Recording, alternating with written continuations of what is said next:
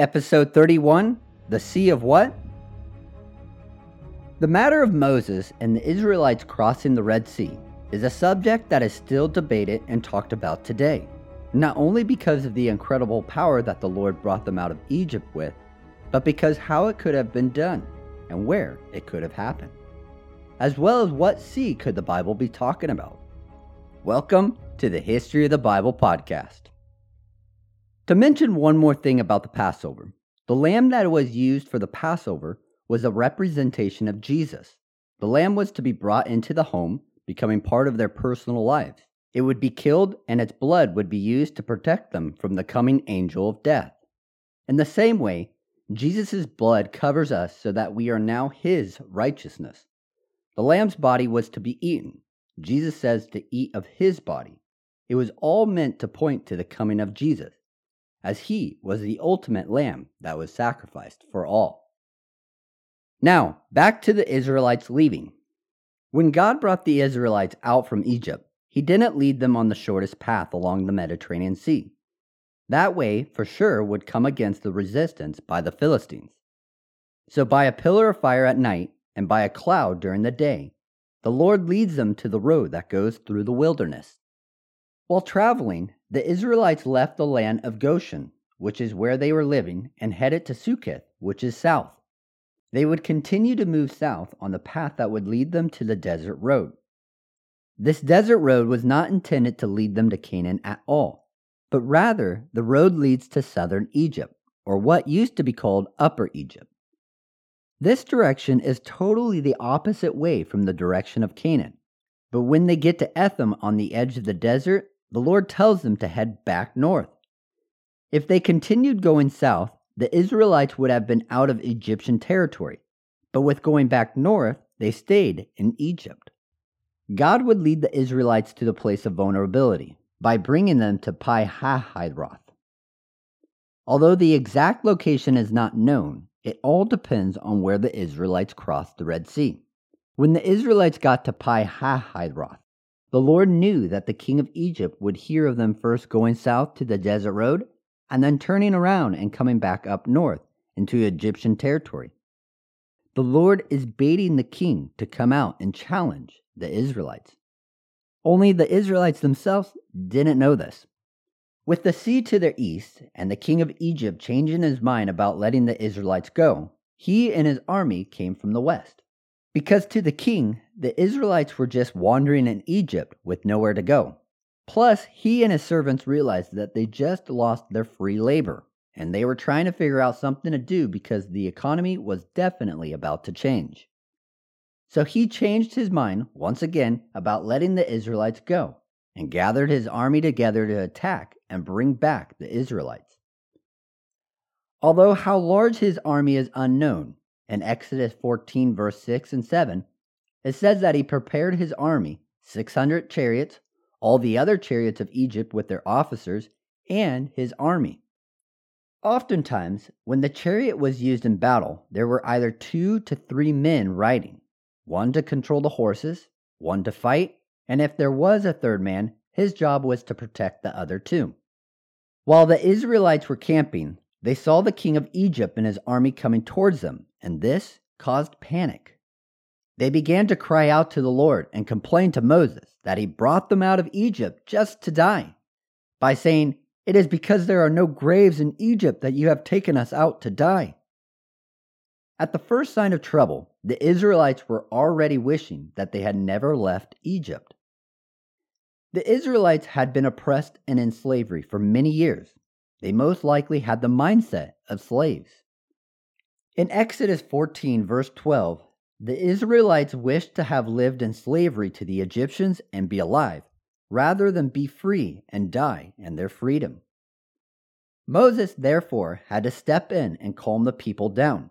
He told the Israelites to stand firm and to watch for the Lord to bring about their salvation, because the Lord was going to fight for them and that they would never see the Egyptians again. So the Lord spoke to Moses to take action by lifting up his staff and stretching out his hand over the sea and divide it.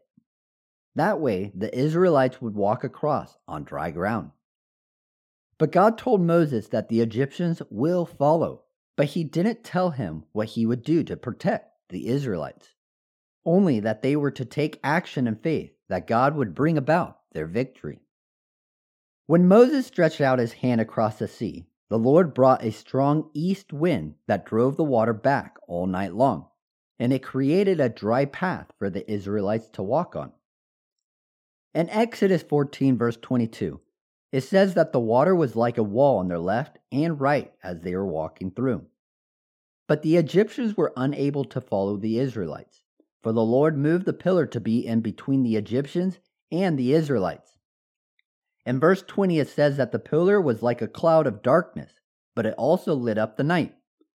Scholars believe that the pillar was a cloud and had the light from the pillar of fire by making it dark to the Egyptians. But on the other side, the pillar was a pillar of fire, thus giving light to the Israelites. One side was in complete darkness, and the other side gave the Israelites enough light to pack up their whole camp during the night. It wasn't until the Israelites were in the middle of the sea, walking on dry ground, that the Lord allowed for the Egyptians to pursue them. During the night, the Israelites had begun to walk through the water, and at the morning watch, somewhere between 3 and 6 in the morning, the Lord threw the Egyptians into confusion by making it difficult for them to drive their chariots. The Lord would then tell Moses to stretch out his hand over the sea again to cause the water to be returned to its normal state. And in Exodus 14, verse 28, it says that not one of the Egyptians remained alive. Every one of the Egyptians drowned in the sea. When this happened, the Israelites saw the bodies of the Egyptians washed up on the shore, and the people feared God and Moses because of the great power that was just shown for their deliverance. One of the big questions that keep coming up with the Israelites crossing the sea is where did it happen? Most translations of the Bible say that the Red Sea is where they crossed. However, the actual Hebrew word for where they crossed is Yam Suf, which actually means Sea of Reeds. One of the reasons that the translators called it the Red Sea and not the Sea of Reeds is because they were going off the information that the Israelites crossed a body of water on the eastern border of Egypt. There are scholars, though, that believe the word should not be translated to mean reed whatsoever, but rather it means red, not reed. The reason that some scholars believe it to mean red is because of the Greek translation of the Bible. It translates the Hebrew word to mean red, not reed. And in Greek, another word would be used if it were referring to a place that had a lot of reeds and marshes. The Red Sea is connected to the Gulf of Aden, which is part of the Arabian Sea. That is then connected to the Indian Ocean. The reason that the Red Sea exists is because it sits between the North African and Arabian tectonic plates that causes the rift for the sea to fill. To the north of the Red Sea are two finger like gulfs that come off the Red Sea. The gulf that is going northeast from the sea is called the Gulf of Aqaba. In the northwest, the gulf is called Gulf of Suez and between these two gulfs is the Arabian Peninsula. Today, the northwestern Gulf, the Gulf of Suez, it has been connected to the Mediterranean Sea by the Suez Canal. In the Bible, the Reed Sea is used to name both the Gulf of Aqaba and the Gulf of Suez. Now, where the Israelites crossed is uncertain, and it can only be guessed. Scholars have come up with a couple of different options of where it could have happened. The first thought is, is that the Israelites actually crossed through a bay in the Mediterranean Sea. However, the issue with this route of travel is that the Bible specifically says that the Lord did not take him along the road along the sea. The other option is that it could have been one of the lakes that are between the Gulf of Suez and the Mediterranean Sea. This area is called the Suez Isthmus, and there are five lakes in this area. Here is where the Suez Canal was cut through. Another thought is that they crossed in the Gulf of Suez, or it could have been the Gulf of Aqaba that they crossed. However, that crossing point would have taken them down into the Sinai Peninsula and then across the Gulf of Aqaba. Scholars believe that the crossing point of the Gulf of Aqaba is too far east for the Israelites to travel to. Therefore, scholars are more likely to suggest the Gulf of Suez to be the place of crossing. But even this point of crossing has issues. There's not really any evidence, biblical or extra biblical, that places the Gulf of Suez to be the place the Israelites crossed. It is thought that the land between the northwestern Gulf, the Gulf of Suez, and the Mediterranean Sea was less than it was today, meaning that the Gulf of Suez extended farther north, while the Mediterranean Sea is thought to extend farther south than it does today. This land is called by the Egyptians, by using hieroglyphs, to mean reed. And some scholars believe that the Egyptians were speaking of a specific lake that had a lot of reeds in the area. And other scholars believe it to be a group of lakes that are called Reed Sea. Many Egyptian kings connected these lakes with the canals, not to the extent of what today's canal is, but they were connected. This would create a protective border on the eastern side of the Egyptians and a barrier for the Israelites to get out. Somewhere along the Suez Isthmus is believed to be the crossing. Unfortunately, the exact location isn't known, but it most likely wasn't the Red Sea itself. Most likely, it was either the Gulf of Suez or the lakes just north of the Gulf. This doesn't take away from the miracle that God did to save his people. In Exodus 14, verse 21, it says that when Moses stretched out his hand over the sea, that the Lord brought about a strong east wind that divided the waters. How God parted the sea is still debated. There are those that believe that it was just a coincidence, much like those that believe the same for the ten plagues, and that it must have been an eruption of a volcano that caused the water level to change, or a tsunami that caused the water to form a wall. There have been attempts to explain how the water was drawn back. For example, computer models have been created that shows that the crossing of the Red Sea actually happened in the Nile Delta region. When the crossing is placed here, if an easter wind were to be about 63 miles per hour, it could cause the water to be pushed back on one side, and on the other side, it would have been held back by the landscape. However, the issue is that this assumes that they crossed in the Nile Delta rather than in the south in the Gulf of Suez. It also doesn't explain how the water would have been a wall to the Israelites while they passed through.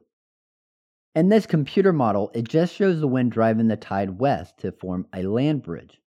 Another thing that the model doesn't take into consideration is that it's based on today's topography. The landscape of the Nile Delta has dramatically changed in the past 3,000 years. How that act of parting the water happened is unknown, but God did use a natural aspect when to do a supernatural event, parting the sea. Whether it was just the right place for the wind to blow across the water to create the land bridge, or the wind was the only thing noticeable by the eyes, and God was doing something else to create a passage through the water, God did bring the Israelites through the water in a miraculous way. God is not limited to only doing things with natural things. Just like the 10 plagues in Egypt, they had natural aspects to them, but they were supernatural in the way that they happened. When the Israelites were walking across the sea, the Egyptians pursued them, but God caused the wheels of the chariots to get stuck, and a panic fell on the Egyptians. They began to say the Israelites' God was fighting against the Egyptians. So they wanted to flee, but the Lord told Moses to stretch out his hand over the sea so that the water would return to its normal state, covering the Egyptians. The water came over the Egyptians' horsemen, their chariots, and men. In Exodus 14, verse 28, it says that not one of the Egyptians lived that went into the sea, not even the king himself. Some scholars have suggested that in verse 23 it only mentions the king's horses and chariots and horsemen that went into the sea. This could mean that not all the army went into the sea to pursue the Israelites, believing that the foot soldiers that were brought with the king stayed back on the shore. It is also thought that the word horsemen is to mean the men that were riding inside the chariots, not individual men on top of horses. The Bible only mentions the king of Egypt bringing chariots with him to pursue the Israelites. It could mean that the king wanted to move quickly in pursuit, that he did not want to take foot soldiers with him. But in Psalms 136, verse 15, it says that the king of Egypt and all of his host were taken by the sea. But the Lord protected the Israelites, providing a way for them through the sea on dry ground, but causing that path to be the death of the Egyptian king and his army. The Lord redeemed Israel from slavery with his great power. After the crossing of the sea, Moses and the Israelites looked towards their new future that is ahead of them and began moving forward into the wilderness. So join us next time as the Israelites begin their journey towards the promised land and episode 32 Just Another Day in the Desert. Thanks for listening to the History of the Bible podcast.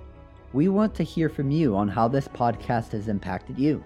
Please check out the links in the show notes. Until next time, remember that you are loved, special, and worthwhile.